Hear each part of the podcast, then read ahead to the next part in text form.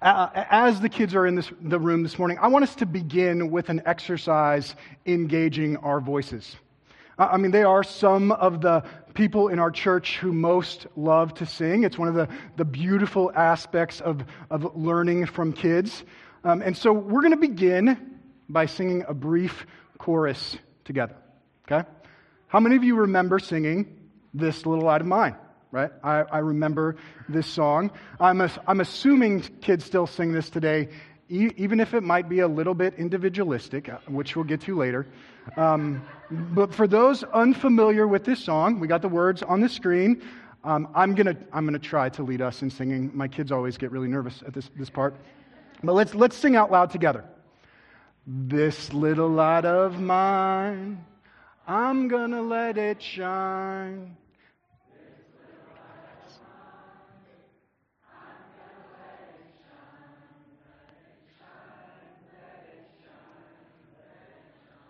Great, you guys, wonderful. So, so this, song, this song is theologically rooted in what many to believe is the most famous sermon ever delivered, the Sermon on the Mount. In that sermon, Jesus tells his disciples, You are the light of the world. A city set on a hill cannot be hidden. He warns about the, the dangers of hiding this light and, and then says, Let your light shine before others so that they may see your good works and give glory to your Father who is in heaven. There is a way God's people are to live. They are to shine light.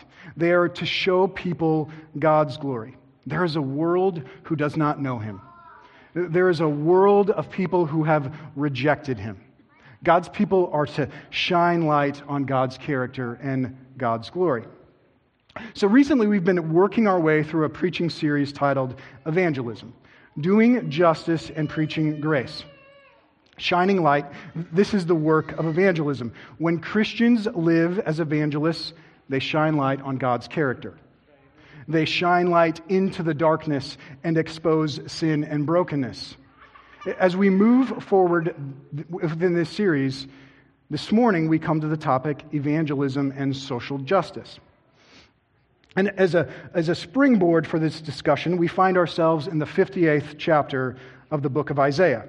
We are here because Isaiah often uses the language light. God's people are to be a light to the nations. This is actually what Jason Schaefer t- t- took and taught us through last week. You'll find this expression of light 22 times uh, used in the book of Isaiah. And so, fittingly, we're going to use Isaiah 58 as a springboard for our discussion this morning. Now, before we go too far, I know some of us may hesitate when we talk about evangelism and social justice. One of the reasons we hesitate is because the term social justice is kind of cliche. We don't know what it means. We don't find clear instructions in Scripture to be about social justice. And in our current cultural context, it's very much a loaded term. I mean, are we talking about hunger relief, combating sex trafficking, caring for orphans? Are, are we discussing hot button issues like healthcare legislation and who, who should not be in the military? I mean, if a particular issue can be labeled as an issue of social justice, well, then we better not oppose it because who wants to be about social injustice? Now, we could certainly debate whether or not Christians should care about a whole host of issues. And we could debate also how Christians should get involved in alleviating pol- poverty, whether that's through politics or policy, or, or whether it's through the work of the church and how the church should be involved. But at the end of the day, anyone who is familiar with the Bible knows Christians should be generous towards those living in material poverty. This is not up for debate. Christians should care for those who are weak and needy. Christians should care about those living in oppression. When we say Christians should care about social justice, this is what we mean this morning. Another reason some may hesitate at discussing evangelism and social justice is because you don't like the pairing of the terms evangelism, social justice. While they may be two different things God's people should be about, ultimately they're separate.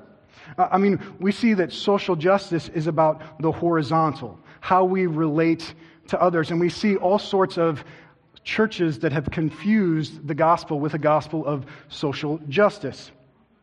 Evangelism, on the other hand, is about preaching. After all, the book of Romans teaches in order for people to be saved, they must hear the gospel. And how can they hear if no one preaches to them? This is what an evangelist does. Well, let, me, let me push back on this for a minute. How one speaks about caring for the weak and needy, how one lives in caring for the oppressed, those things very much shine light on our understanding of God, His generosity, His character, and our understanding of man and our sin. It's not either evangelism or social justice, it's both and. This is sometimes referred to as holistic evangelism. This morning, we'll work to gain a better understanding about the relationship between the two. And to do so, we're going to look at, at two, two, two reasons social justice is vital to evangelism. Let's begin. Reason number one to shine light on sin's perpetuating cycles of poverty. Uh, so, so, Scripture does not really seem to provide Christians a responsibility to abolish poverty. Poverty exists for a multitude of reasons in a world infected and affected by sin. However, from, from the time the Mosaic law was given, Scripture has taught there are ways God's people are to interact in the public sphere that will either serve to perpetuate cycles of poverty or serve to eliminate them. On this next slide, I've listed several Old Testament passages describing how God gave his people instructions to live to break cycles of poverty and social disparity or confronted them when they did not. And, and this is a small smattering of what you'll find. In these passages, you'll find laws for God's people to provide and care for the most destitute in the land, to, to periodically cancel the debt others owed to provide excess resources to the poor and the sojourner living among them, to oppose the oppression of individuals and particular people groups. God teaches his people to live in such a way to avoid perpetuating cycles of poverty. Yet God's, God's people often failed to live in this way. Why? Well, sin. In Isaiah 58, this is the type of sin Isaiah is confronting. Yet they seek me daily and delight to know my ways, as if they are a nation that did righteousness and did not forsake the judgment of their God. They ask of me righteous judgments. They delight to draw near to God. The Israelites in this passage, they engage in daily religious practice. They study God's word, they gather with God's people. They give to the church. They even engage in the spiritual discipline of fasting. But something is off when it comes to their religious works. Let's continue. Oh, we're missing. Where are we at? Why have we fasted and you see it not? Why have we humbled ourselves and you take no knowledge of it. These Israelites were experiencing some sort of suffering. And in their suffering, they become self absorbed. They have the arrogance to tell God, We're doing your religious duties. We're doing your religious works. We're meeting our end of the bargain, God, but you are not. God responds, Behold, in the day of your fast, you seek your own pleasure and oppress your workers. Behold, you fast only to quarrel and fight and to hit with a wicked fist. Fasting like yours this day will not make your voice be heard on high. God's, God's people lived with a spirit of entitlement. They sought their own pleasure. They oppressed their workers. They were more caught up in winning debates and arguments there were particular sins, particular sinful patterns that were perpetuating cycles of poverty. Because Isaiah cared about shining light in darkness, he couldn't help but shine light on sin patterns that perpetuated such cycles. Christians often fail to shine light on these types of sins. Whether it's our church affiliation, the political party we align with, the, the religious leaders and political figures we look up to, we don't like to acknowledge sins of oppression and abuse, taking advantage of others, looking down on people groups. We may be bold in shining light uh, on, on those who do not align with us, but we're sheepish and shameful when it comes to shining light on the sins of the people we identify with. This type of behavior, it, serves to undermine the credibility of the gospel. Many, many of you know I the, recently had the pleasure of attending a gathering of Acts 29 leaders. And as I mentioned last week, one of the highlights for us was sitting around with a table of church planters from across the globe. And one of those church planters was planting in Ireland. And for those of you unfamiliar with Ireland, what we know is that it has moved quite rapidly as a na- nation steeped in Roman Catholicism to a nation rejecting religion altogether. I asked this church planter why. And he said, you, you, know, you could look at a number of factors. You could, you could attribute this shift to a number of underlying conditions. But really, the tide of the nation turned the day the Roman Catholic Church acknowledged their silence in addressing sins of sexual misconduct and sexual abuse by their clergy. The church had been unwilling to shine light on this darkness, and it undermined the credibility of the church. When the gospel we proclaim fails to shine light and acknowledge sins of abuse and sins of oppression, sins rooted in racism, uh, uh, or sins of greed, whether it's justifying those sins or deafening silence on those sins, it undermines the credibility of the gospel. The evangelist who is seeking to proclaim the gospel must be willing to acknowledge and shine light on sins that perpetuate social disparity and, social, and perpetuate poverty. So, as we wrestle through issues of evangelism and social justice, there will certainly be a sense what do I do now?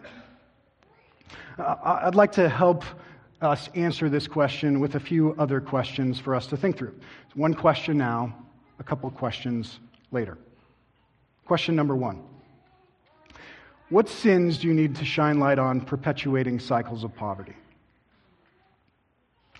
Many of us are willing to shine light on sins like pornography, adultery, anger, bitterness, laziness, drunkenness. But we're unwilling to acknowledge, to confront sins perpetuating poverty and oppression. I mean, when was the last time you had a cup of coffee with someone and you told them you were concerned about their lack of concern for the poor? What type of sins might we need to shine light on? One, entitlement. People in the middle class, the upper middle class, the wealthy among us, we very much struggle with entitlement. We struggle with greed. But rather than take the form of jealousy, it may take the form of hoarding. While I'm presented opportunities with, uh, where people are in need, I can make all sorts of excuses why I shouldn't give to someone in need and whether I should keep the money. I mean, I mean, I'm a good steward. I need to keep a hold of those resources. And there may be grains of truth into what, I, what I'm saying, but there also may be a sense that I feel entitled to that money. I'm not giving it away. I'm not going to give to others. Like the, like the Israelites in chapter 58, we will not give up the material possessions God has given us. Two, elitism this kind of comes in how we, we think about giving our resources away, right? There's a sense of some people deserve our resources, some people may not.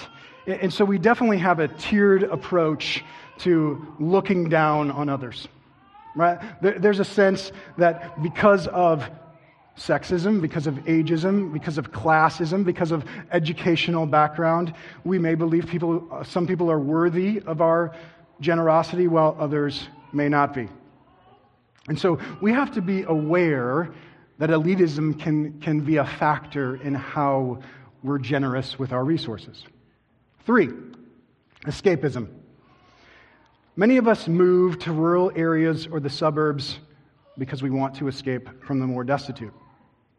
We want better schools, even if those better schools benefit from inequitable spending on schools in other areas. We want our private backyard and our private swing set and our private swimming pool and our master bedroom with our private fireplace. Uh, those of you guys who know me know we have a private fireplace in our master bedroom. It, it was justified, though, because we bought a foreclosure. Um, we, we do this so we can avoid the messiness. We, we embrace the private so we can avoid the messiness of living in close proximity with others. We want safe neighborhoods that are safe for us, but they aren't necessarily safe for people of a different class than us. Now, now, am I saying that if you didn't give money to the panhandler holding a sign off the interstate that you need to confess entitlement?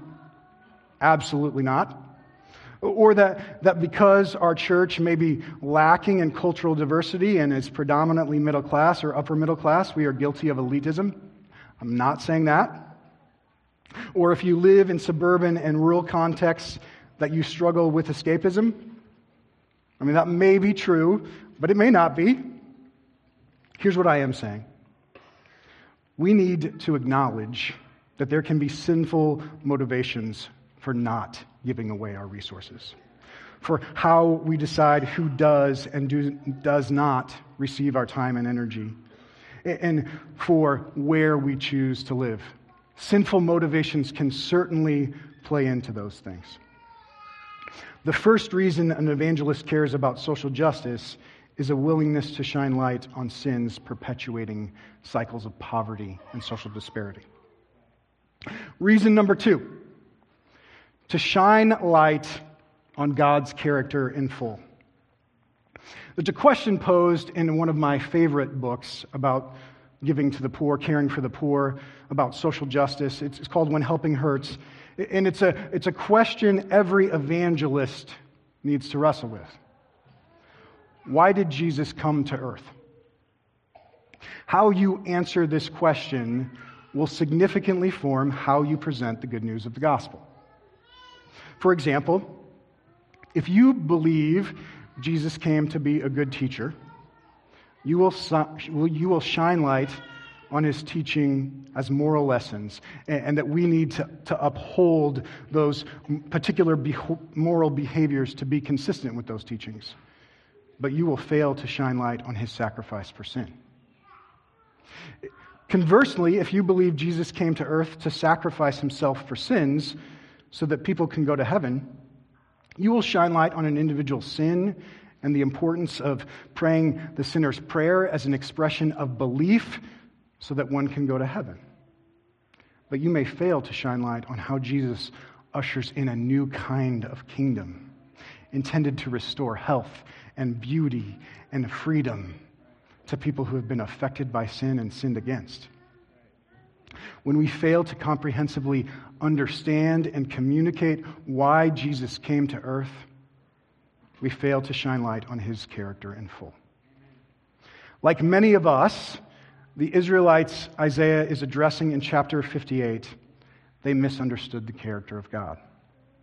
We've already seen that they believed he was some sort of divine slave master who was withholding blessing from his people.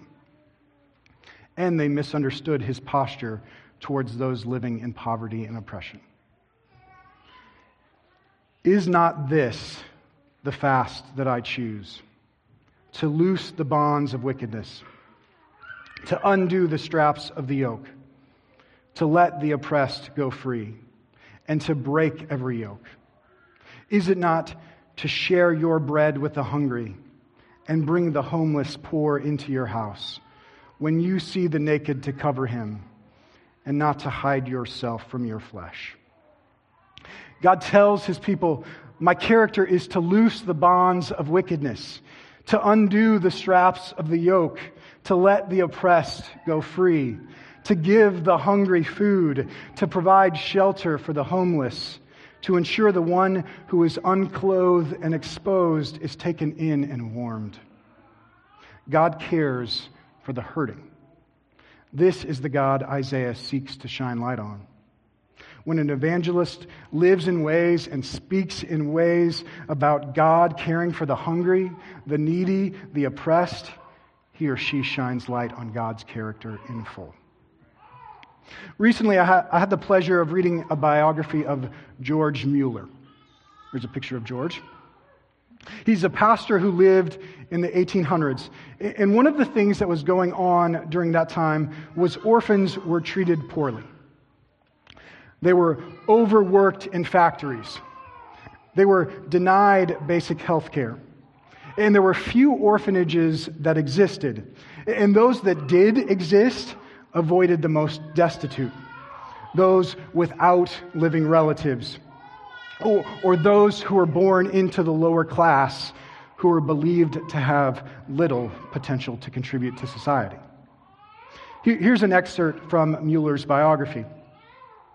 When he first arrived in Bristol, he had been deeply moved by the common sight of children begging in the streets. And when they knocked on his own door, he longed to do something positive to help.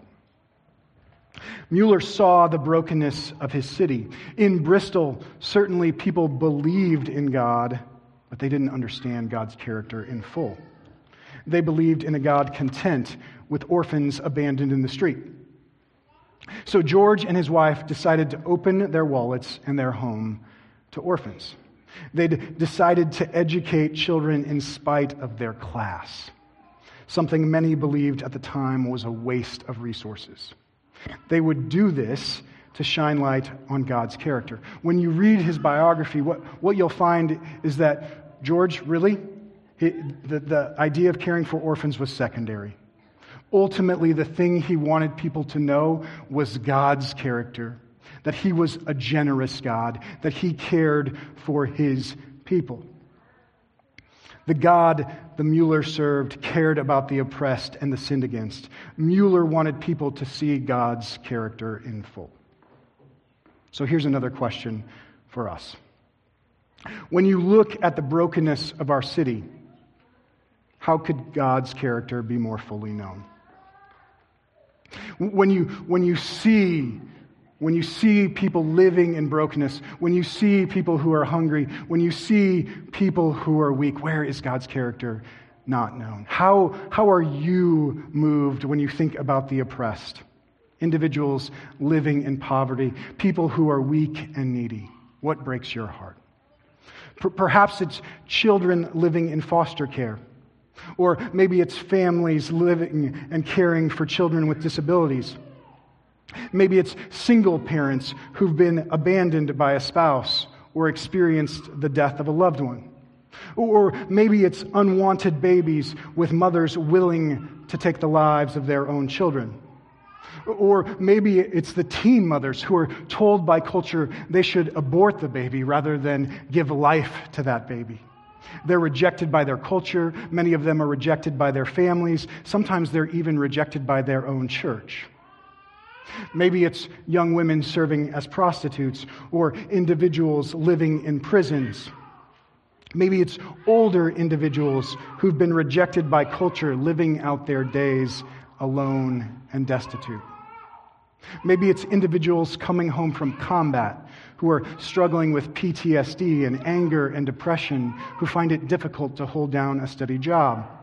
Or maybe it's refugees who've lost loved ones who were forced out of their homes, who have to figure out how to live among a people who speak a different language and value different things.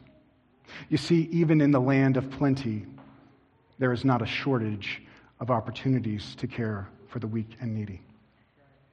More than anything, it is taking the time to pause and pray and let your heart be broken for the weak among us.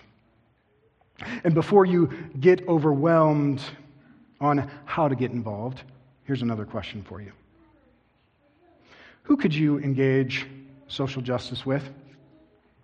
One, one of the things I, I believe we think about social justice is that I must do it alone. I must care for the weak and needy independent of others. But this type of thinking is certainly not consistent with the biblical picture.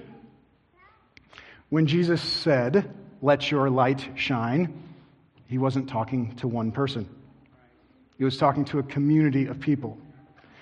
This is why we may not ever let the kids in our church sing, This little light of mine. I'm going to let it shine. The language really should be, This light of ours we're going to let it shine. Let me read you another excerpt from Mueller's biography. By the morning of October 1st, Mueller had again to record that he had not a penny in hand, but help was on the way. In the middle of the morning, ten shillings arrived with a note which read, Your heavenly Father knoweth you have need of these things. Trust in the Lord. About five minutes later, Mueller received 10 pounds from an Irish sister through her banker in London. At the same time, he heard from Tetbury, a, a village in England, that three boxes containing articles to be disposed of for all the children were on their way. Two hours later, 14 small donations amounting to nearly 30 shillings were given to him. In the book, you'll find story after story of individuals in the community at large. They're giving financially to the ministry of orphan care. You'll find stories of the workers in the orphanage sacrificing salaries. You'll even find, you'll even find stories of orphans surrendering the little money they had to give to the work of the ministry. So the question is who committed themselves to caring for orphans? Was it George Mueller? Or the people giving resources to the ministry of orphan care? Of course, the answer is both. Now, unlike, unlike many of us who often gives to ministries financially so we can feel good about ourselves, the individuals giving material resources to the ministry of orphan care, they sacrificed much during a time when material resources were scarce so that God's character would be known caring for the poor, battling oppression, serving the weak and needy, living and talking in ways that shine light on God's character towards such people. It is not an individualistic endeavor, it's a corporate one. And when we do this, this idea of living as light, of shining light, holistic evangelism, God promises we will experience light and blessing and opportunity in greater measure. Listen to Isaiah.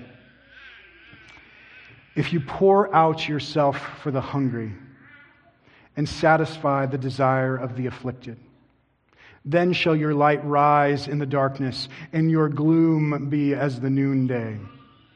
And the Lord will guide you continually and satisfy your desire in scorched places and make your bones strong. And you shall be like a watered garden, like a spring of water whose waters do not fail. And your ancient ruins shall be rebuilt. You shall raise up the foundations of many generations. You shall be called the repairer of the breach, the restorer of streets to dwell in. Authentic evangelists courageously preach good news of salvation, and they talk and live in ways that care for the weak and needy in our city.